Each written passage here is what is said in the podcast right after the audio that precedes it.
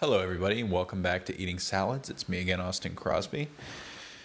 We just finished a um, episode of a History Channel show, Unsolved Mysteries, with Laurence Fishburne, where he talks about mysteries that have yet to be solved. And this week's episode was about the location of the wreck of the Endurance ship that uh, a Captain Shackleton wrecked in the ice 100 years ago. And if you remember, it was just in the news because they found they found it.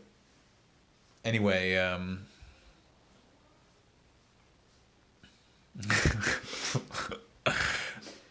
my parents are visiting, and I think someone's looking for something. Someone's going around. What are you looking for? A bottle of water? No, you won't find any of that. You won't find any of that. Okay, I'll, I'll, I'll get you a drink if I, I throw you Starbucks. We'll just take a glass. I know, but I don't want, want to spill it or something. Yeah. Okay. Okay. Good night. Anyway. Um yeah, my parents are visiting. Made a bunch of bread today.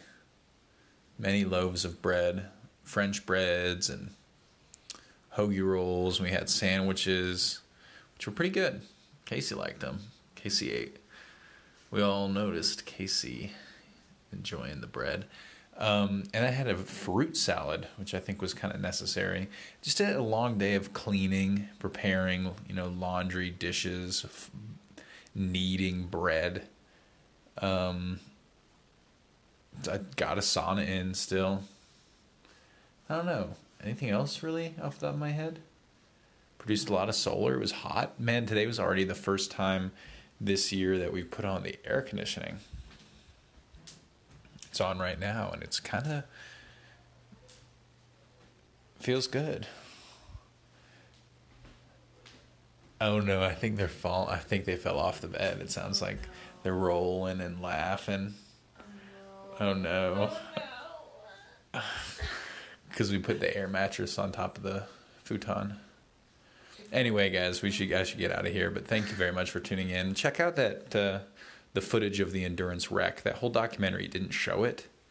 They just went there, lost two drones, and broke a thing, and had to turn around and come back after a failed attempt. But a few years later, they did find it.